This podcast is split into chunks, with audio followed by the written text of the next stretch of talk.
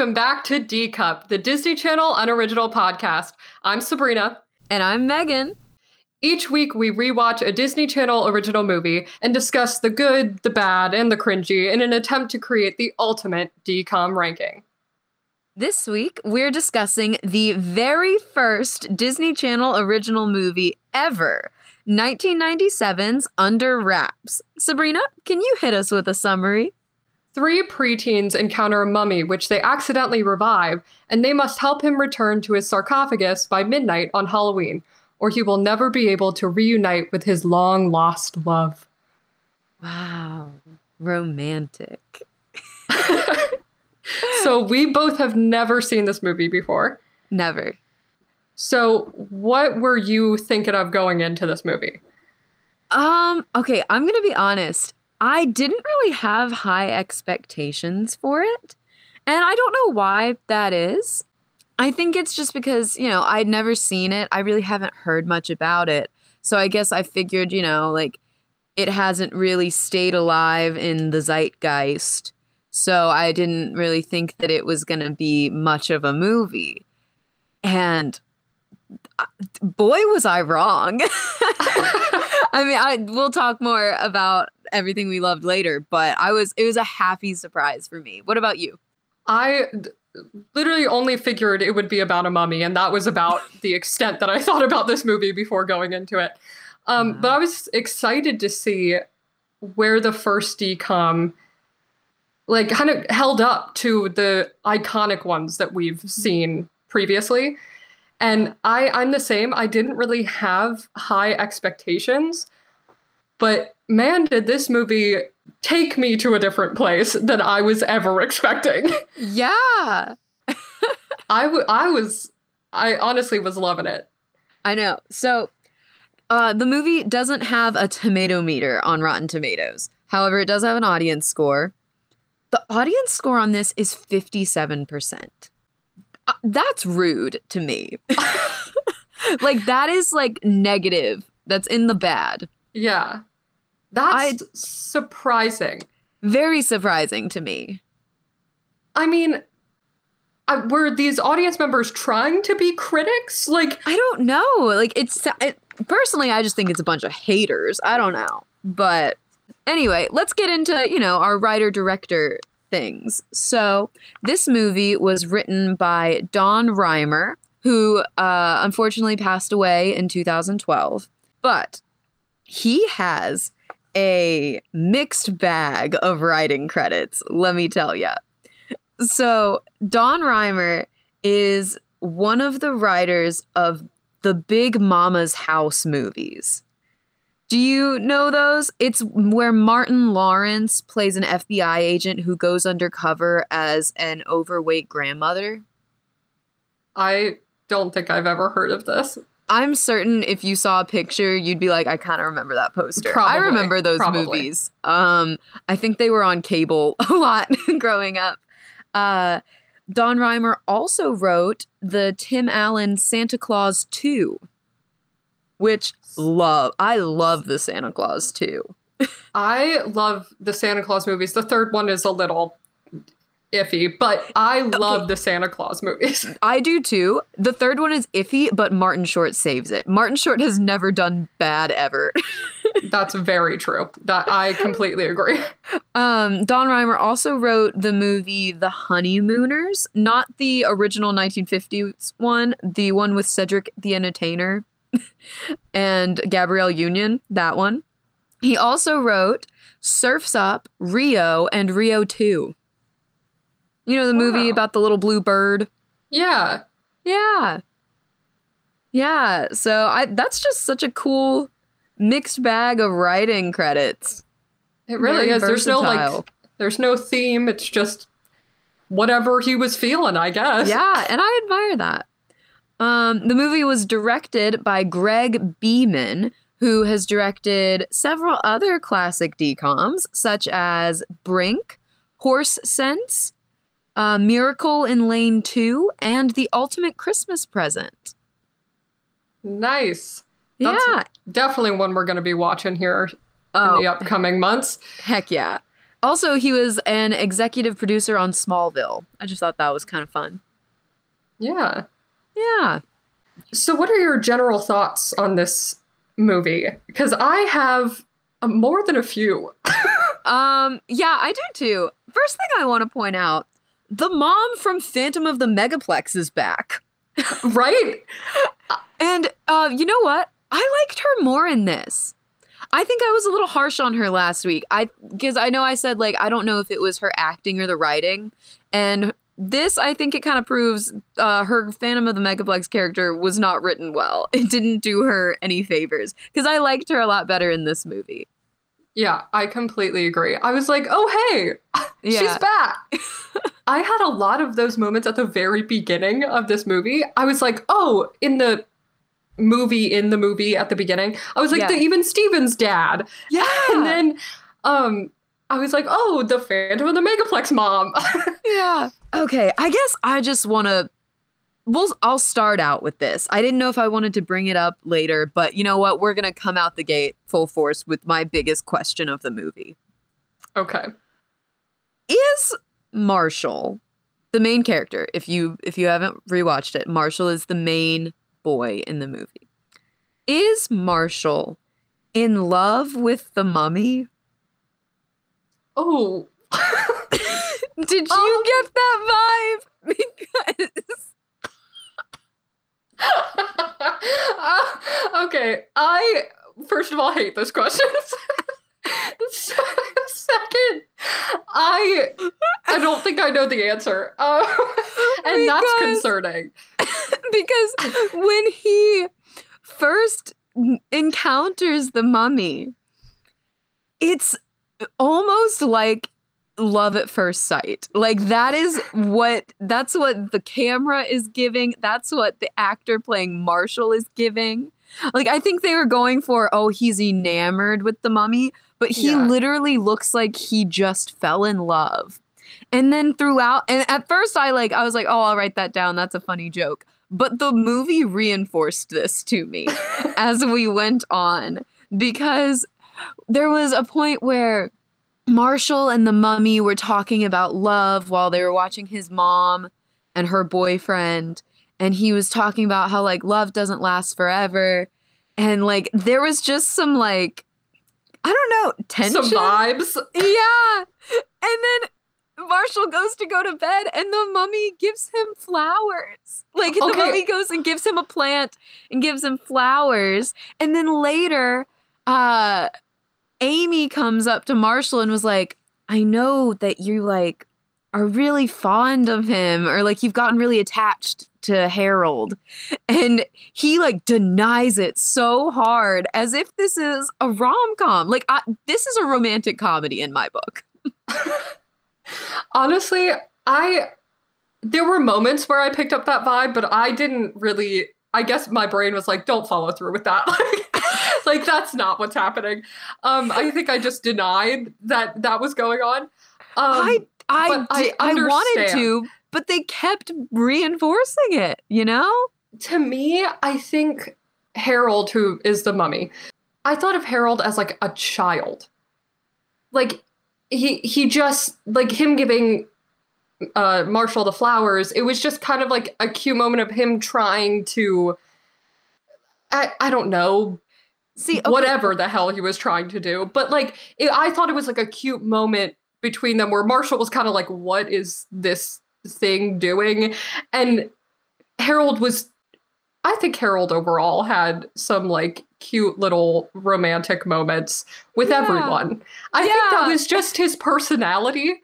Well, it's definitely a rom-com because of Harold and his uh his dead mummy lover. Right. Um, right. But yeah, I I definitely see this movie as a romantic comedy. Uh, and of course, I'm like half joking about is Marshall in love with the mummy. I just think that like they played it a little too on the line, and I don't think the mummy is in love with Marshall. I just think I think the mummy is in love with love, and Yeah. he's showing Marshall what love is. I think Yeah. that was the thing. I think that's what's trying to happen. And some there were some moments where you're like, hmm. But I think the overall thing was just like the mummy is in love and he just has a lot of lovey feelings and he's trying to show Marshall that love's a good thing because of Yeah. his mom and her boyfriend or Yeah. that whole storyline. I just think if Marshall had been like 30, it definitely would have been a love story. I would have loved to see that. yeah. Yeah. Marshall was his so. long lost love. Yeah, but I would say that I think that this is uh Disney Channel's best romantic comedy they've ever done. I love that. It's unexpected. Yeah. It's heartwarming. Yeah. Uh, and another thing I want to add before we jump into positives, um, why don't we have creepy neighbors anymore? What do you mean? That creepy neighbor in the movie, Kubat? Mr. Yeah, Mr. Kubat. No, When they first went to his door, I was like, you know, I just, you don't really have those Boo Radley kind of neighbors. And like That's that's been a thing forever. But nowadays, like I can't think of one creepy neighbor. Bring him back. Bring that storyline back. We love a good creepy neighbor. I would love to have some creeps in my neighborhood, you know? Um, Wait. hmm. I don't know about that. one. Perhaps not. Um, okay, something I was surprised by, like very surprised by in this movie, was how adult it was for Disney. Um, I mean, like gun violence, talk of nudity, celibacy, uh, Kubat trying to murder children. Star, sorry, spoiler alert, but like, yeah. Um, um, Yeah. especially now Disney movies, it seems very adult and has some more mature themes yeah. than I was don't- expecting. I don't think I've ever seen a gun in a Disney Channel movie. And when he pulled out that gun, I literally said, "A gun? What?" I I reacted the same way. And then when Amy says the line, like this 13-year-old girl says, I sleep in the nude, I went, what? I Hold on. screamed. When she said that, I went, "Ah!" I screamed. I can't believe she said that. I was like, I did not need to know this 13 year old girl sleeps in the nude. This is weird. And I, I don't like that. I don't like it either. Oh, but it did give us the very funny moment where Gilbert runs into a postal box because he's so freaked out that she sleeps in the nude or maybe not freaked out. He's very um s- struck. He's shook. he runs his bike into a postal box. I love Gilbert. I love Gilbert. movie. You know what? That can put us into our positives. Gilbert. Gilbert, incredible. Oh my goodness. He is so funny. I, well, from the get, so they come out of the movie theater and he immediately starts talking about wanting to like watch Sound of Music and how there are like dance numbers and it's nice and it's fun. And he was like, and Liesel's a babe. And I was like, yes, Gilbert. I was like, I completely agree. And he was just like one of those characters that I immediately was like, I'm going to relate to him the entire movie. Yeah, for sure. And he's so funny. He has the funniest lines in the whole movie. Uh, the line that made me laugh the most was actually at the beginning, where they're going up to Kubat's house, and Marshall's gonna like force him to pay Gilbert his uh his money, and he was like, "No, Marshall." So and so put a cherry bomb in his mailbox and blew up, and we never saw him again. And Marshall says, Well, that's because he moved to Canada. And Gilbert goes, Really? He never writes. I knew you were going to say that, and it's so funny. It was one of the such a good line. ever. And then there's later where he's they're breaking into the museum and he's like, cr- I know crime doesn't mean much to you, but I'm a Boy Scout and I'm hoping to make Eagle one day. He's so good. He's I so loved him. And he has a good arc too, you know? He Like, does. his whole scaredy cat, like very afraid to finally being able to, you know, fight the bad guys. I loved it. No, there was the one moment towards the end when Gilbert, I think they're at like the hearse or whatever, about to break in to Kubat's like lair, I guess you would call that. And he like runs to the hearse and he's like, I'm too scared. I can't do this. And it was like very serious. Yeah. And I was like, I feel so bad that he like genuinely feels in his heart that he is too scared to do anything and that he like hates himself for it. Like there's like that kind of moment in there and my heart shattered. Like Yeah. absolutely shattered. And then he comes out and he helps save the day and it made my heart explode. talking on that moment, I loved that Marshall was like, "It's okay. I understand. Like, don't beat yourself up about it." I loved that Marshall was respecting his boundaries. You know, Yeah. it was so sweet because I feel like in any other movie, the friend would have guilt tripped him and been like, Yeah. Harold the mummy has done so much for us and he's in there and you're to chicken out on him and leave him there. And he didn't do that. He was like, it's okay. You wait here. We'll go in there. We'll be right back. And I loved that display of friendship. And throughout most of the movie, Marshall was pretty good about how Gilbert was feeling. Like Yeah. he he was always like trying to push him out of his comfort zone, but it wasn't like forcing him from what I remember. Like it yeah. it never felt like Marshall was trying to put Gilbert in a place that was bad for him. He was always Yeah. trying to just like help him overcome or like step outside of his comfort zone. Yeah, which is that's the kind of friends you need. People who don't let you stay in one place, but they don't push you too far. And seeing that in like a young like boys like friendship, it was really nice. It was like really refreshing. Yeah. And I just thought I their relationship throughout the movie was so nice. It was so Mhm. nice to see. And I wish we had more relationships like that in movies now. Yeah, for sure, 100%. Jumping back to the beginning, I loved the opening credits of this movie a lot. Yeah. I they agree. were fun. DComs don't really do like fun opening credits. They usually just start. and this Yeah. had really fun opening credits. I feel like that was kind of a sign of the times too. Yeah. Was that was such a big thing is starting with the credits and having, you know, kind of a fun lead in but still getting out all the information they needed to get out at that point.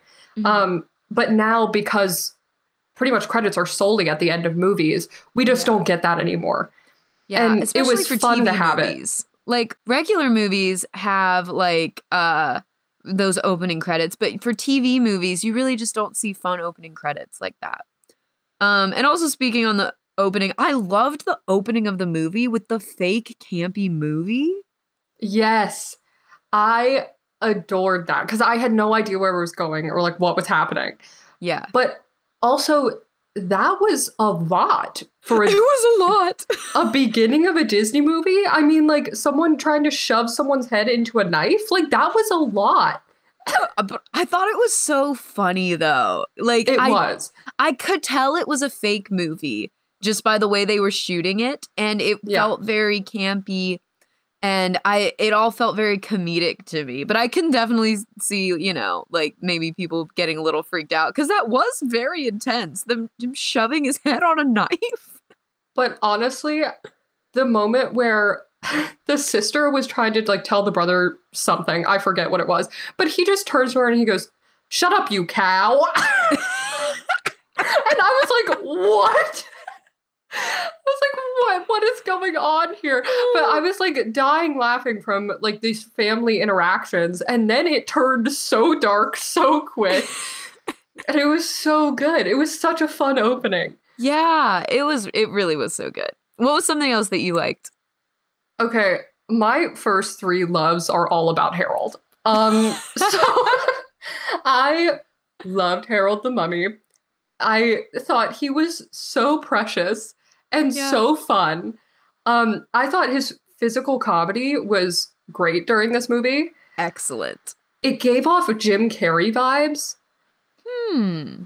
And I mean, just like moments of it gave off like Jim Carrey vibes. And like, I think the scene specifically I'm thinking about is when he's like playing with the toy while Marshall is asleep. Yeah.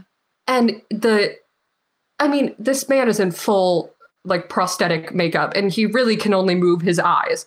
Yeah. But he gave so much in that scene with his eyes and then his physical comedy. I was living for it. Yeah.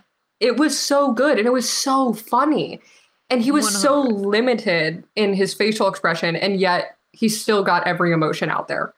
Yeah. They really, you know, eyes are the window to the soul. And if anyone doubts that, watch Under Wraps 1997. Honestly, truly. And speaking of his makeup, I thought his makeup was great for this movie. Yeah. Now, I would say this was on my negatives. I wish that the lower half of his face moved a little more. I Yeah. feel like that could have been a, a, a layer that we could have gotten more from. But I mean, his whole body and his eyes made up for it. But that is just something I wish, you know, because his mouth barely opened and closed, you know? Yeah, I think they rode the line of like spooky and gruesome really well. Because yeah, for sure. if if they did a little too much, it could have been overboard and just like a little more like gruesome and uncomfortable to look at. But I think they had that really good balance with his makeup where you could like look at him and not be like, oh, this is kind of a lot to constantly look at in this movie. Uh-huh. Um, while we're talking about the mummy, I wanted to bring up uh, a few scenes that I loved of him because I also loved Harold the mummy. He is Yeah. so funny. That first scene where he looks at the toilet and then he goes and closes the door and you just Yes. hear a urine stream and then him him like moan with relief was the funniest thing I've ever seen in my life. it was such a good way to introduce this character. I it was so never- funny. I I I wi- that's something where I'm like I wish I could have thought of that because that is so funny. And I wasn't expecting it, you know, cuz it's a Disney movie, but like I don't know, people who say bathroom humor doesn't hit lies. It can hit really good. That one hit so hard. It was, I was- great. Genuinely cackling at that moment. Also, Yeah. the entire hospital scene. Let's discuss. Oh my god. Well, first of all, uh, all the notes that I wrote about the hospital scene was these doctors are terrible and But it's so and funny. also where is the actual burn victim? Are they okay? I thought that she said another burn victim. No, she said there's the burn victim. And I was like, hold on. Where's the actual burn victim? Still in the house on fire. they didn't make it. I was like, oh my god.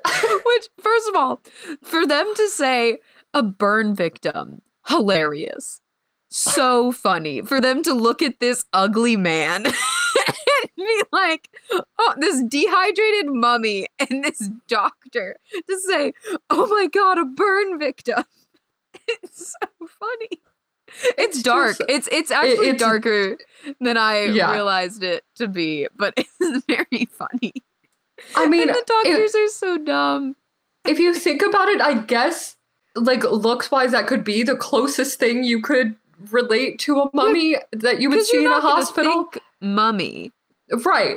So like logically, I guess Yeah. it makes And- sense. and but the the, other way one they went about it. And then the other one was like, it looks like he tried to self treat himself.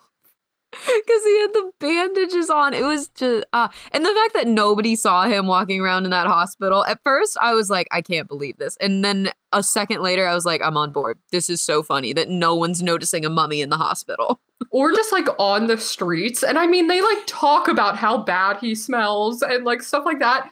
And he's walking out in the city and no one's noticing him. Yeah, But for sh- it's It was funny. It was so good. Um when they they took the the defibrillators on him. yes. I was like I um, can't get a pulse. I'm like he is literally like blinking at you. He's moving and like groaning. Why do you think he's dead? I like I don't get it. Like They I get the joke, but these doctors are bad. I, it was so funny though. Like I was so on board with how with like the whole setup of that. Like they got their degrees online. yeah.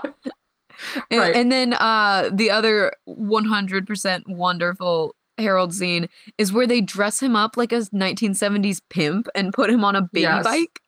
Yes, I call that the uh, Saturday Night Fever scene. Um, I loved that scene. he is swagged out, living his best life, and he thinks he looks hot. And I love that and you know what? He does. Agreed. I love that scene. And then they put him on this. I don't. First of all, where'd they get the baby bike? I don't care. It was funny. It was. It was. It was so funny watching this like grown man on a child's small bike.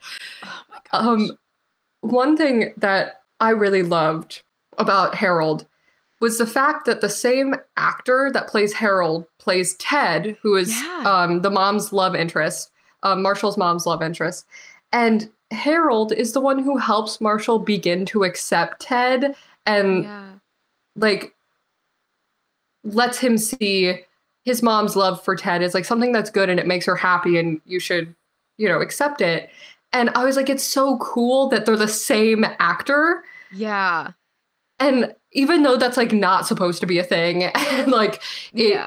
it doesn't mean anything to the story, I liked that layer. I think it. I think it does add a layer. Like Yeah. it's it's very subliminal. Subliminal. You know what I'm trying to say. subliminal. yes. Thank you. There you go.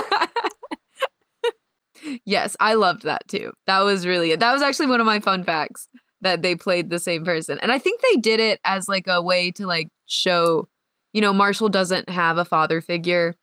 Mhm. And so in a way like Harold is a baby and a father figure and kind of like showing him, you know, he can accept this man, Ted.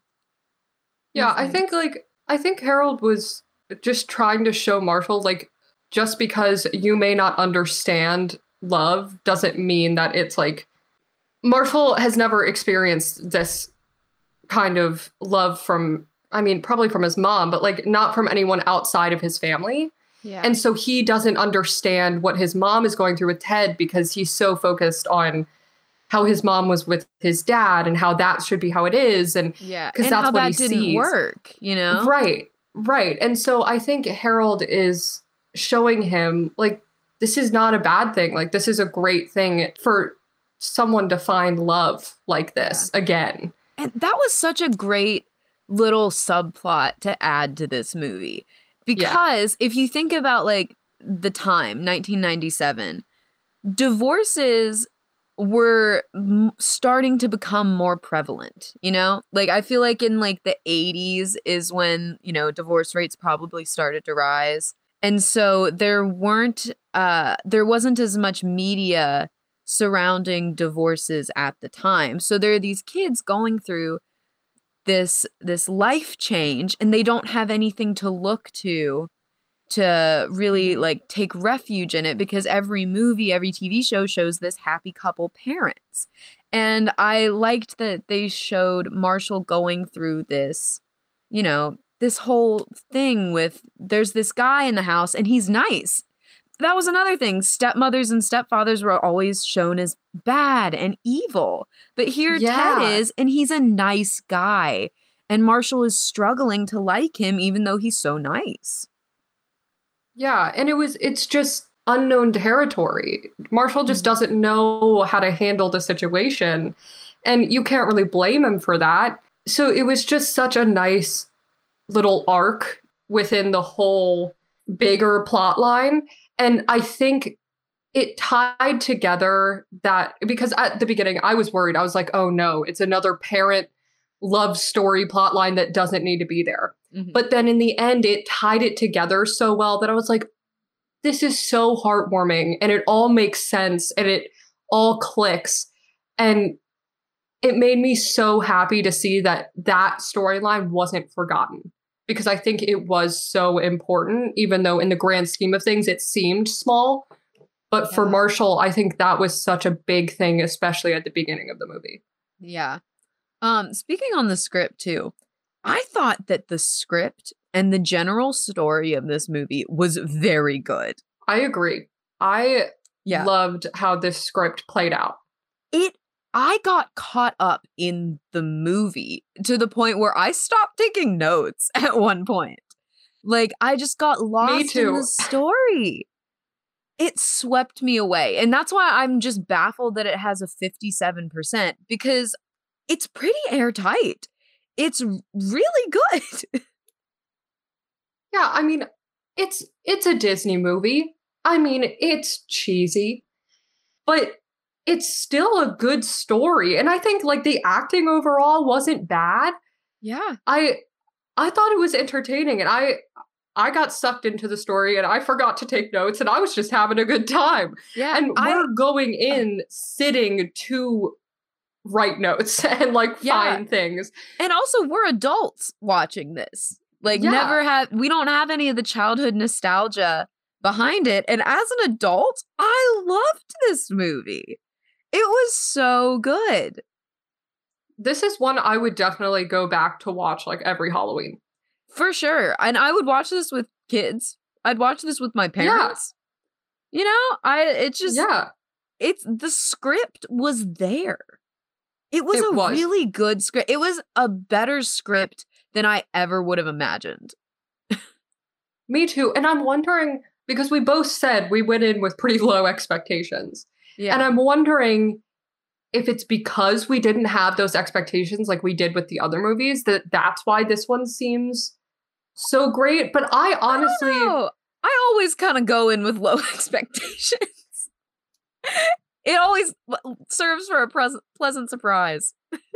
that's true. I but I do I do think this is the movie out of all three that we've watched so far. This was the one I got sucked into the most. Yeah. And I think that sure. says something. Yeah, it definitely does.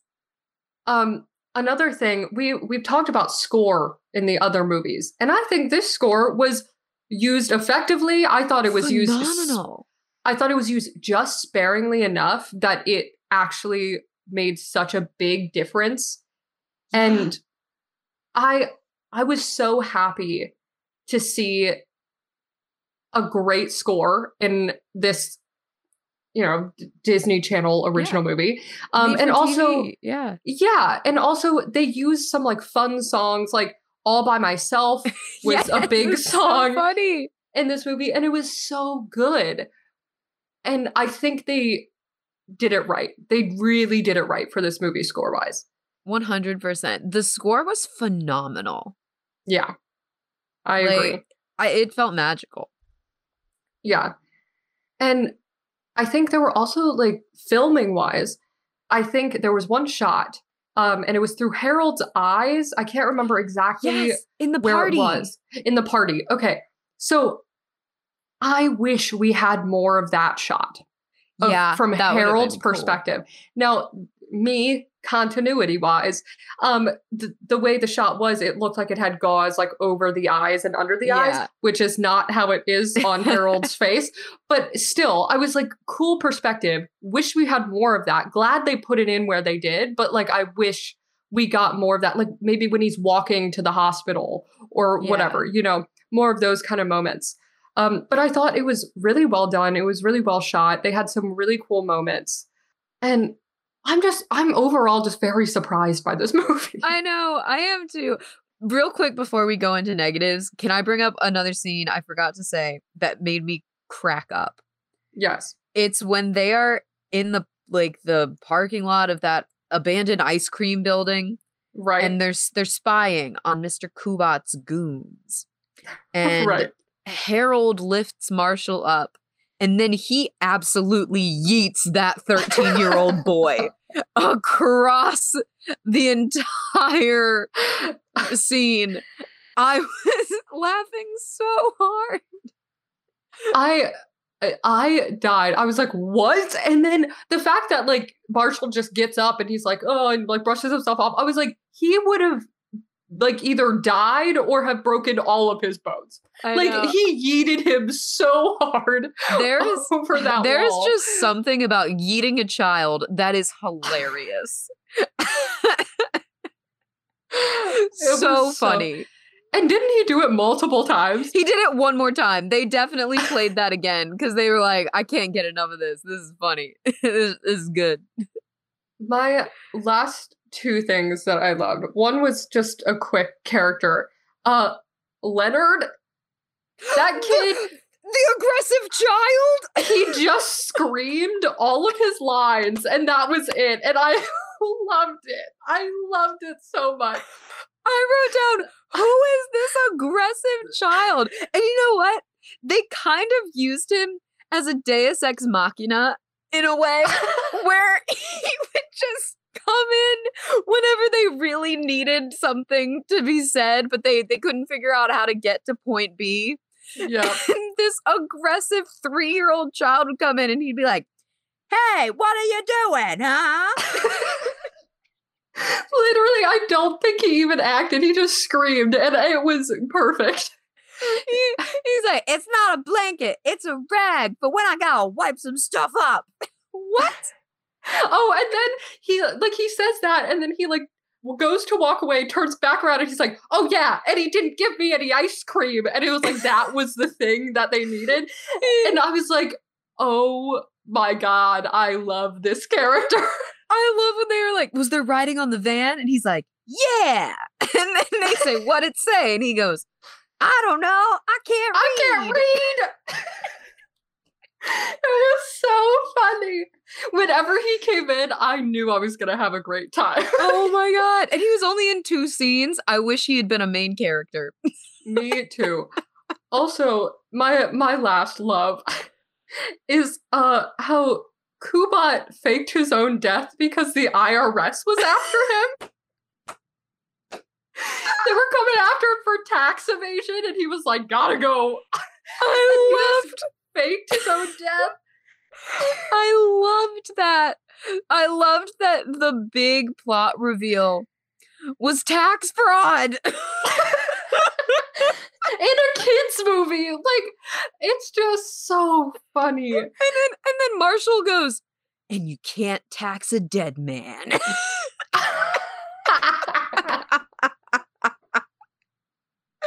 it's so I think- good.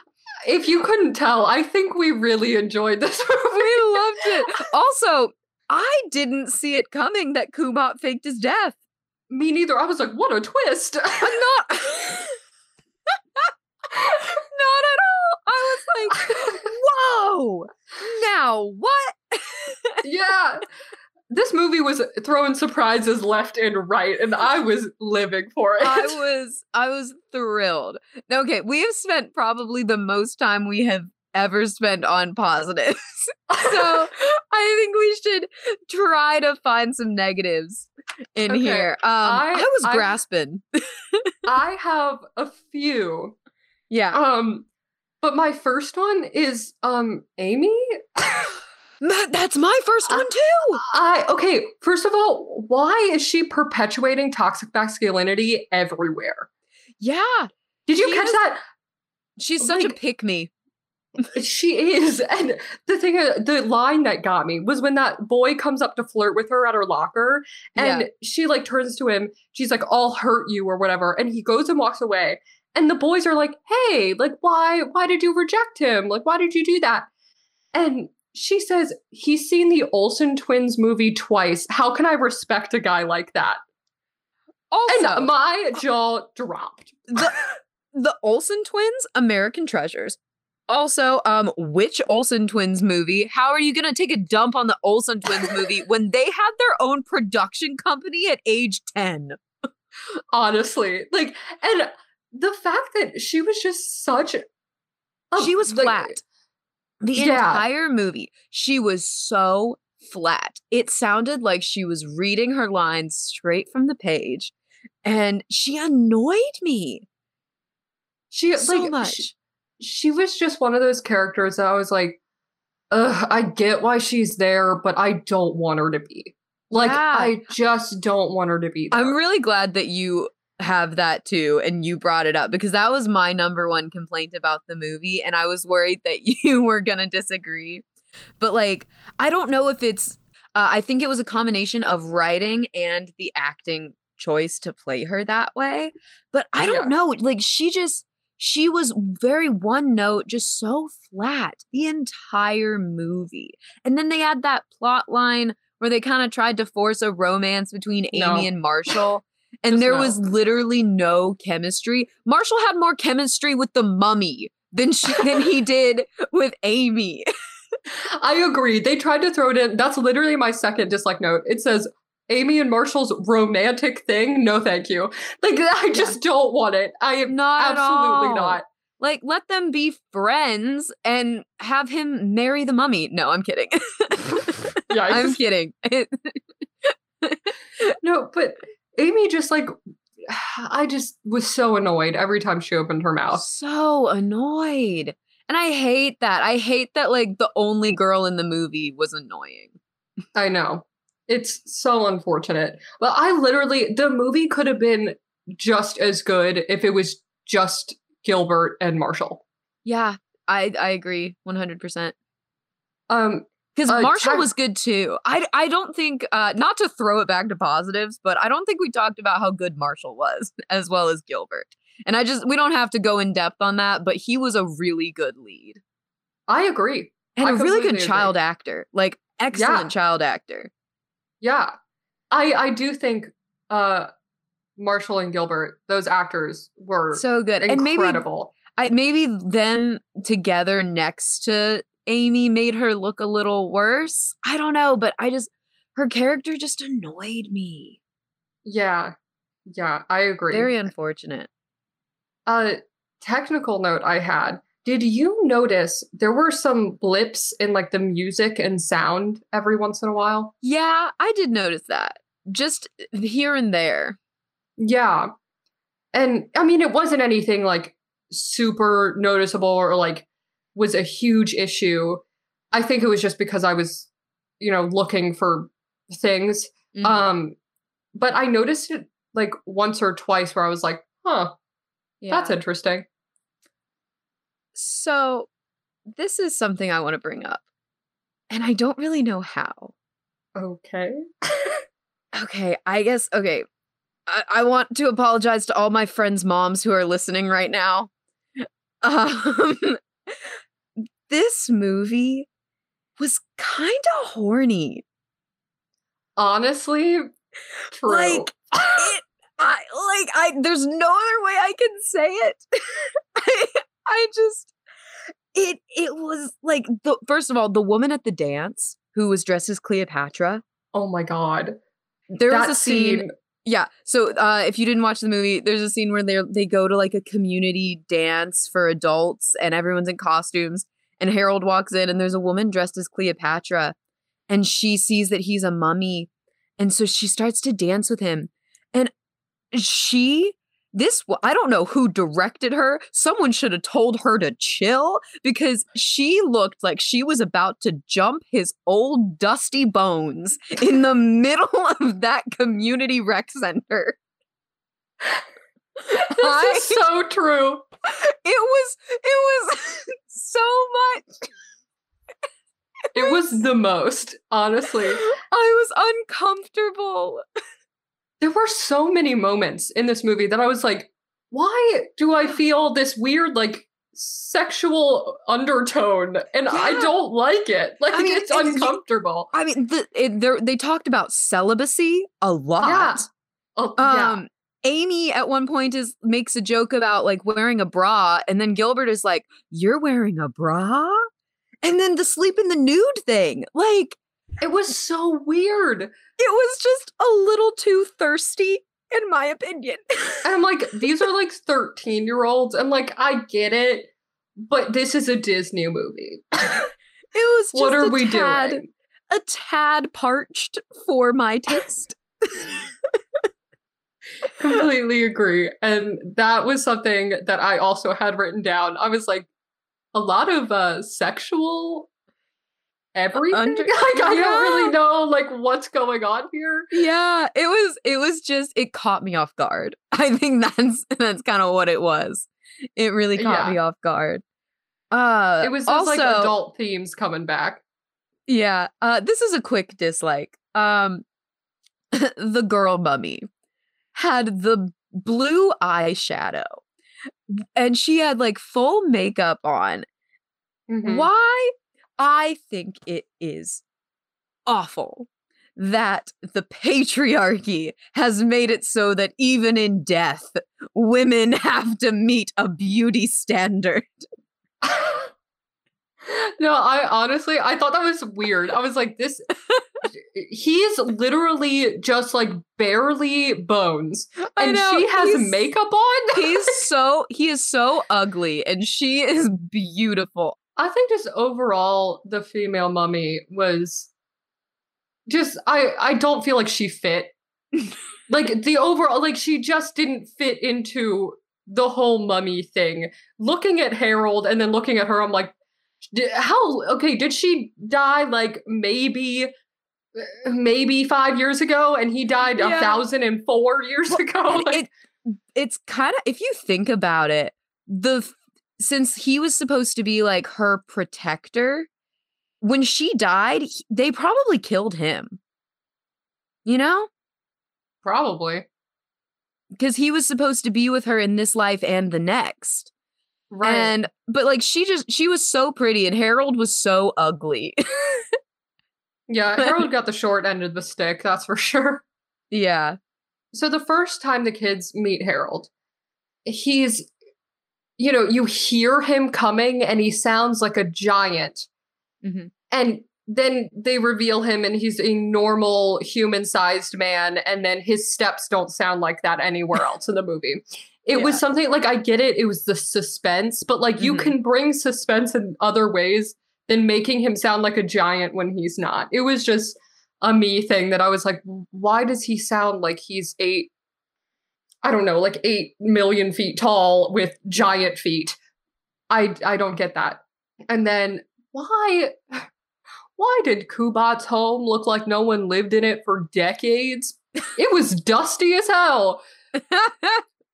It literally looked like it was like overgrown. And honestly, he wouldn't have died from a heart attack. He would have died from dust inhalation at that point.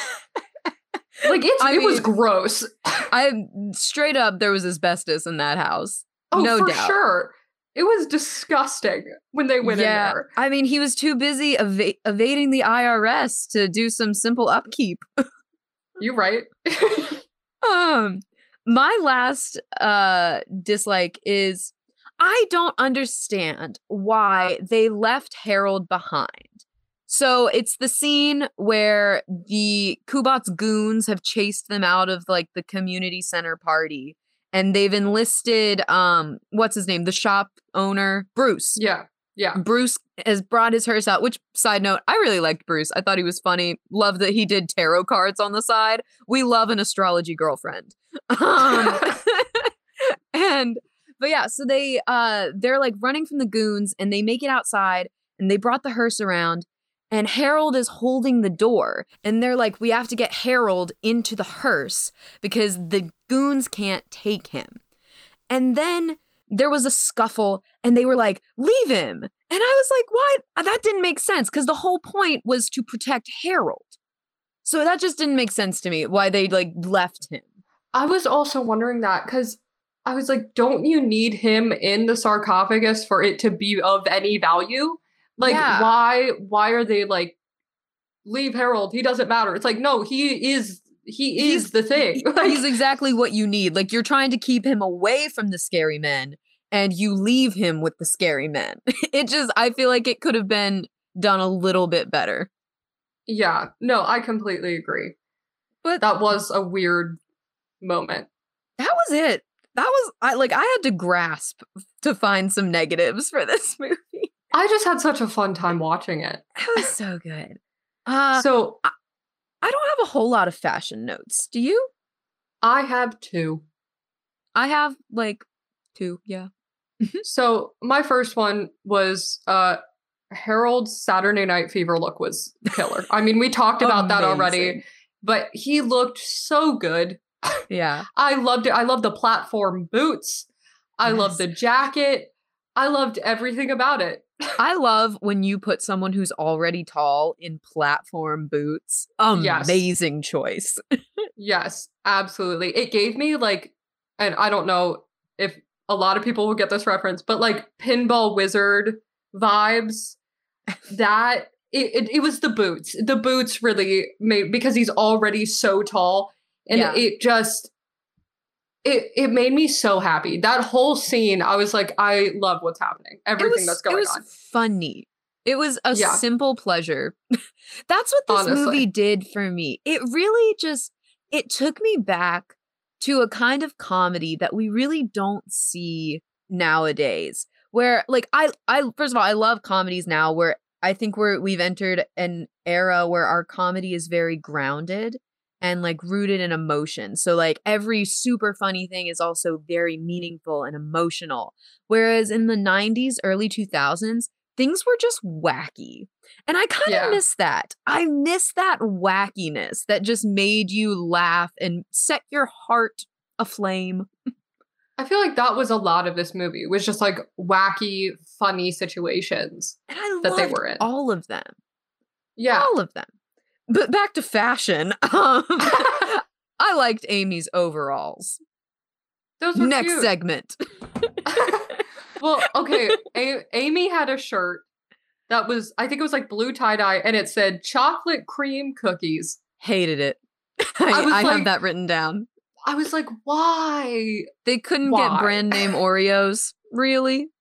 But also, why is she wearing a shirt that says that on it?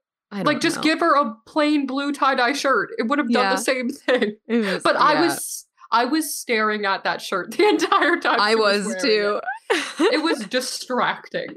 It really was because I was trying to read it. At first, I thought it was like an ice cream sandwich, but then I realized it was a cookie. Yeah. Uh, and then I realized it was supposed to be an Oreo.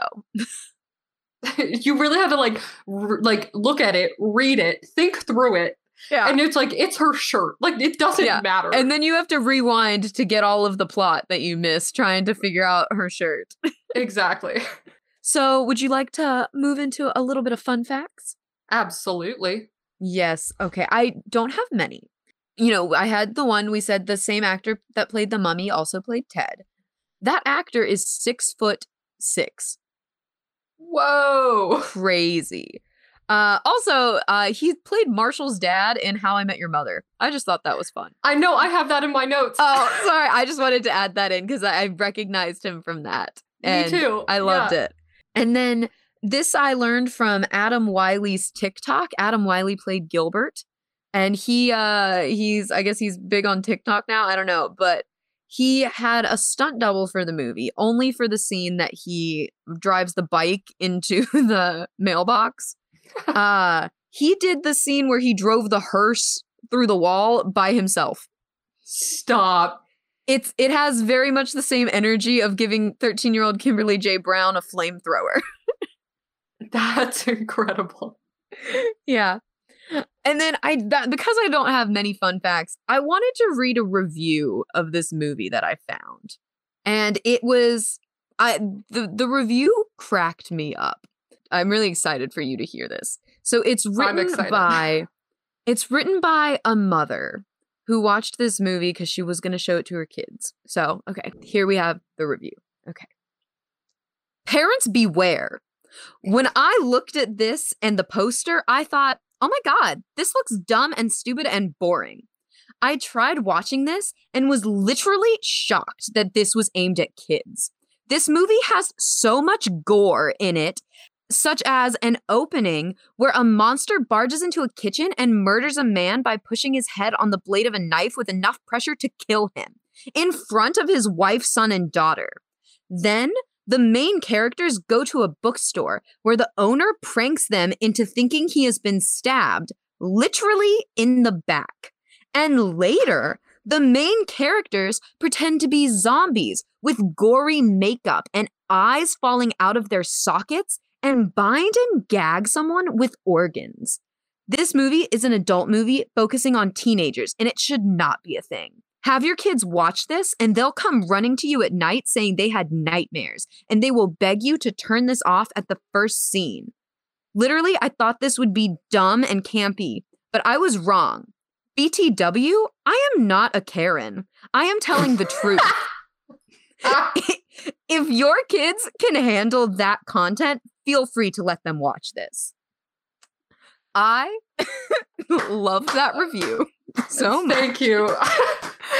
I thought it was so funny. First of all, um, she named all the things in the movie that I don't think would scare a kid. like yeah, the things that she named were very clearly fake. And her saying that like kids will be screaming in the night. Okay. like I- my favorite part was that, like, by the way, I'm not a Karen. I am it's like- telling the truth. Uh, you sure? I mean, the Yeah. fact that you called it out yourself, I think, says volume. Yeah. No, I just I the only part of the movie that I think would be scary for kids is the very beginning of like when they find Harold before he pees. Like that would be Yeah. spooky. That would be a little scary. The things that she named and her being like if your kids can handle that content, girl, you got lame kids. I don't know what to tell you. Your kids are soft. Well, like the whole like the eyes falling out of the socket. That they're literally using makeup and like And it's it all fake. fake. They they say like it's fake. They- Yeah. They it's known that it's not Yeah. real. She but saying that it was a gory movie just made me laugh. yeah. Um, so I'm done. I would love to hear about where some of these actors are now. Well, let me tell you. So, actually, I have a little fun fact about this movie to throw in Oh, yeah. um, that I learned while looking up these actors. All three kids were nominated for the best performance in a TV movie or feature film as a young ensemble at the Young Artist Awards for this movie. that is so fun. All three. of Yeah, all three of them. Wow. Isn't that fun? That is super Um, fun. So let's go into the actors. First, Yes, we ma'am. have Mario Yedidia, who played Marshall. So he did a few movies and a mini TV series. And then he retired from acting in 1998 at age 14. He was so good. I know. I was so disappointed to see that because I was like, man, I feel like he would have had such a great career. Yeah. Um, but he went on to earn a Bachelor of Arts degree from Columbia and is now a political coordinator at San Francisco Rising. Well, that's cool. Yeah. And now I'm going to move on to Adam Wylie, who played Gilbert. Um, Yay. he he has way too many things for me to mention. Booked been and doing- busy. yes, he's been doing a lot, a lot of TV, a lot of movies, and he's also big into voice acting now. Um, but he's also, like you said, he's on TikTok and he does a lot of magic on TikTok because he is also a magician. That tracks. I know. It makes so much sense and I love it. Next, we have Clara Bryant, who played Amy. Uh, she's appeared in many TV series and movies, including another DCOM called True Confessions, which she plays the titular role of True. Um, She Oh. actually won a Young Artist Award for Best Performance in a TV Movie um, for the role of True in that DCOM. Oh, we're gonna have to watch it. I know. Um, and then she retired from acting as well in 2008 and became a lawyer in Atlanta, Georgia. Good for her. Yeah, That's she's pretty cool. she's doing her thing.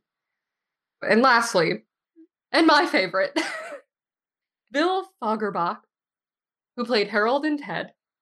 So he, like Adam Wylie, has a long, long list of TV shows and films he's worked on over the years.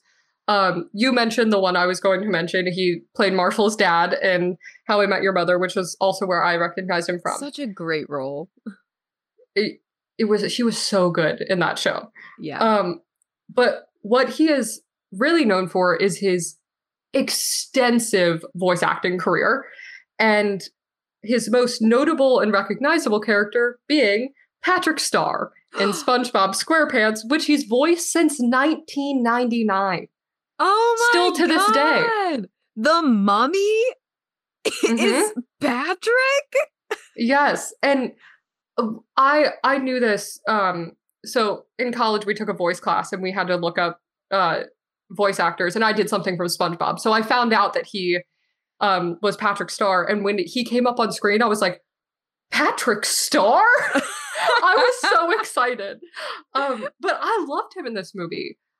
I and I was so excited to see him because I've only seen him as Marshall's dad, which was a smaller role. Yeah. And then he had such a big role in this movie, and I was like, "Oh my god, I'm seeing so much more of him, and I'm so excited." Um, that's but yeah, that's so crazy that he's such a good voice actor and also such a great physical comedian. yeah, it's crazy, and I'm like really interested to go look at his IMDb and like watch more of his films. And Um, and he's tall. Is he kind of the total package? oh my god, wait, hold on. Wait. No, but what really blew my mind was that he's been voicing Patrick Star since 1999 and is still doing it to this day. That's wild. Like, what a career move. Um he is making that money. Good for him. He's set. So yeah, Wow. that's that's what I have for the Where Are They Now? Wow.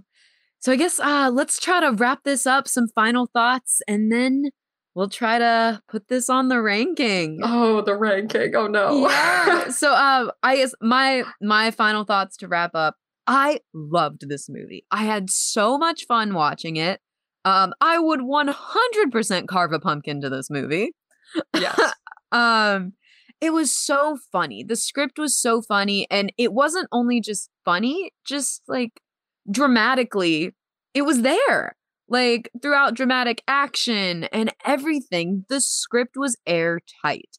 And I'm also I'm a big fan of child befriends monster trope. Mhm. You know, that's such a good trope, and I loved it in this.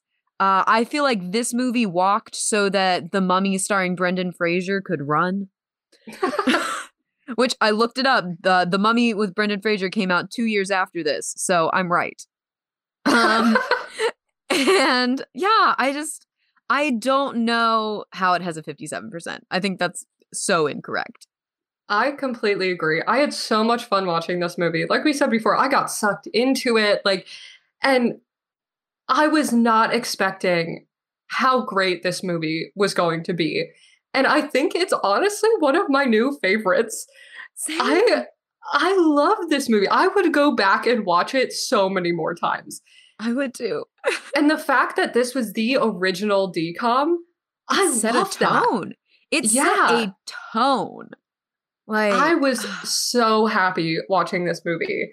And I just couldn't get past how invested I was into it. And like, you rarely get that with, you know, lower budget or like cheesier films where you don't like get pulled out of it for like dumb little things. Like, this movie had me in Mhm. it like any other movie at a movie theater today. Yeah. Every step of the way, I was there. And like aside from just like small things like Amy and that little love story at the end. That was really Yeah. the only thing that took me out. Yeah. And comparatively to, you know, what we've talked about in the past and even some like big movies that I see nowadays, like that's nothing. Like, and I I was so pleasantly surprised by this movie. Yeah. So So ranking. I feel like we're gonna make a lot of people mad. we both love this movie. I- so what do you think? Okay, um I don't I feel like this is I feel I Do don't it. know if I can say it. Okay, I think I would put it above Halloweentown. Okay, I was thinking the same thing. I I like I love Halloweentown, but this movie had me. And okay, I want to say this isn't like our favorite movie. I think I would still say Halloweentown is my favorite. And like Twitches is a favorite. But if we are trying if we are going to be objective here and just look at like script, production, actors, Yeah. on paper this movie has it. It's above the others. And to me, it was when I was thinking about where I was putting it in this ranking, I am so nostalgic. I Yeah. am such a nostalgic person, and that does affect how I see a lot of movies. And with Twitches and Halloweentown, I have so much nostalgia attached to them. But this movie, even though I had no nostalgia attached to it, it just blew my mind. I was not expecting it and I was Yeah. so happy. And like you said, technically, script wise, acting wise, it was airtight. It was so good. And there were so few things, like, there was nothing big in it that I was like, this needs to change for it to be okay. Like, I was like, this is. This is good overall. Yeah, 100%. And, you know, that does say something that you had no nostalgia attached to this and you still feel like it should go above these ones that you love so dearly. Like, I Yeah. love Halloweentown and Twitches. I'll probably watch them again before Halloween comes. Me too. But I just, ah, we're going to lose our whole audience. See, like I feel like this is the movie that I am going to be shoving in everyone's face over the Yeah. next couple weeks and being like, Oh, "You need to watch this. It's so And- good." Uh, criminal, criminal that it's not on Disney Plus. Agreed. Agreed. Like, okay, we had to buy this on iTunes. If you didn't rewatch it, you didn't want to buy it because it can't stream it, uh, it's worth purchasing. It's like Yes. five bucks. Buy the movie, throw it up on your TV, make some popcorn, like make an evening of it. Carve a pumpkin. yes. Like this movie, I I would not tell people to make a purchase unless it was really good. Like it is so worth spending money to watch this movie. I completely agree. Get this movie and sit down and have a great time because you will. This Yeah. movie is great. So that puts under Wraps at number one, followed by Halloweentown, Twitches, and Phantom of the Megaplex. Wow. Now, join us back next Sunday when we will be reviewing Under Wraps, the 2021 Disney Channel remake.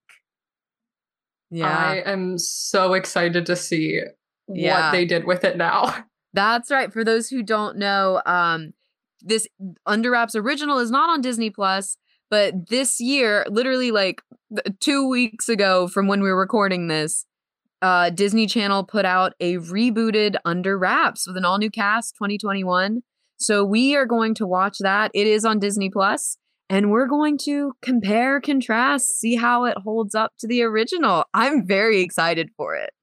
Me too. With how much we love the original, I'm honestly a little scared to watch the reboot because I'm like hoping it doesn't ruin it. you know? yeah, But like- also, I'm excited to see what they can do with it now. Yeah. Yeah. So Yeah. uh join us back next week for that little compare and contrast in our review. Uh this is also our first modern DCOM that we'll be reviewing. you know? yes, that's true. So I'm s- I- excited. Yeah, it's gonna be a fun time. So, Megan, where can you find us online? You can find us on Instagram at Disney Channel Unoriginal Pod. Also, if you like us, please rate us five stars. It helps other people find the podcast. You could also leave us a review and let us know what DCOM you want to hear about next. We release new episodes every Sunday. So until next time, thank you so much for tuning in. I'm Megan, And I'm Sabrina, and you've been listening to D Cup. The Disney Channel Unoriginal Podcast. Dun dun dun dun.